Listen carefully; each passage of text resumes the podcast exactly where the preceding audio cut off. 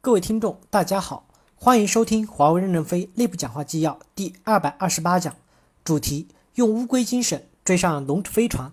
任正非在二零一三年干部工作会上的讲话。本文刊发于二零一三年十月十九日。接上文第三部分，灵活机动的战略战术来源于严格、有序、简单的认真管理。数据流量越来越大，公司也可能会越来越大。公司可以越来越大，管理绝不允许越来越复杂。公司管控目标要逐步从中央集权式。转向让听得见炮声的人来呼唤炮火，让前方组织有责有权，后方组织赋能及监管。这种组织模式必须建立在一个有效的管理平台上，包括流程、数据、信息和权力。历经二十多年的努力，在西方顾问的帮助下，华为已经构建了一个相对统一的平台，对前方作战提供了指导和帮助。在此基础，再用五到十年时间，逐步实现决策前移及行权支撑。郭平说。我们的增长方式要从优先追求规模成长转向效率效益驱动。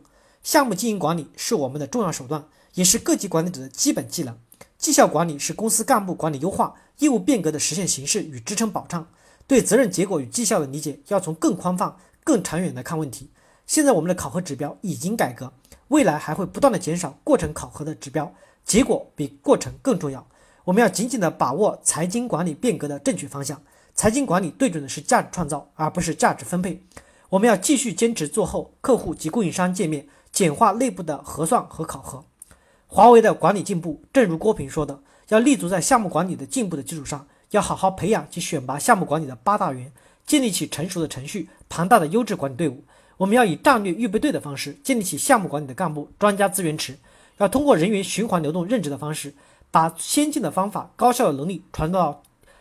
传递到代表处去，要善于发现金种子，并让他们到各地去开花。这些变革都是各级组织发挥价值创造的机会，也是培养干部、识别干部的实践基地。这些年，在管理变革中涌现出大批优秀的人才。我们从选拔蓝血十杰开始，对他们实施表彰，以鼓励那些默默无闻做出贡献的人。郭平说要寻找蓝血十杰，我认为一定要找到并授予他们光荣，而且着急的评选鼓励。那些做出贡献的人，我们不仅要选拔未来优秀人才，也不要忘记历史工程，才能让未来迈进的步伐更加的坚定。新生力量取代我们是历史规律，但过去为公司发生发展牺牲了青春、健康和生命的人，永远都要记住他们曾经为华为公司可持续发展奠定的基础。我们一定要站在全局的高度来看待整体管理构架的进步，系统性的、建设性的、简单的建筑一个有机连接的管理体系。要端到端的打通流程，避免孤立的改革带来的壁垒。我们要坚持实事求是，坚持账实相符，不准说假话。我们要努力使内部的作业数据在必要的职责分离约束下，尽可能的减少一跳，提高运营效率。不单单是技术市场上的要进步，我们要使管理严格、有序、简单，内部交易逐步电子化、信息化，基于透明的数据共同作业。我们要实现计划预算核算的闭环管理，以保障业务可持续的发展。规避风险和敢于投资，要平衡发展。各级干部要互相知晓，财务干部要懂一些业务，业务干部应知晓财务管理，有序开展财经和业务的干部互换及通融。财务要懂业务，业务也要懂财务，混凝土结构的作战组织才能高效、及时、稳健地抓住机会点，在积极进攻中实现稳健的经营目标，使公司推行 LTC、IFS 能真正的发挥作用。通过闭环管理来完善干部的考核与选拔。二零零二年。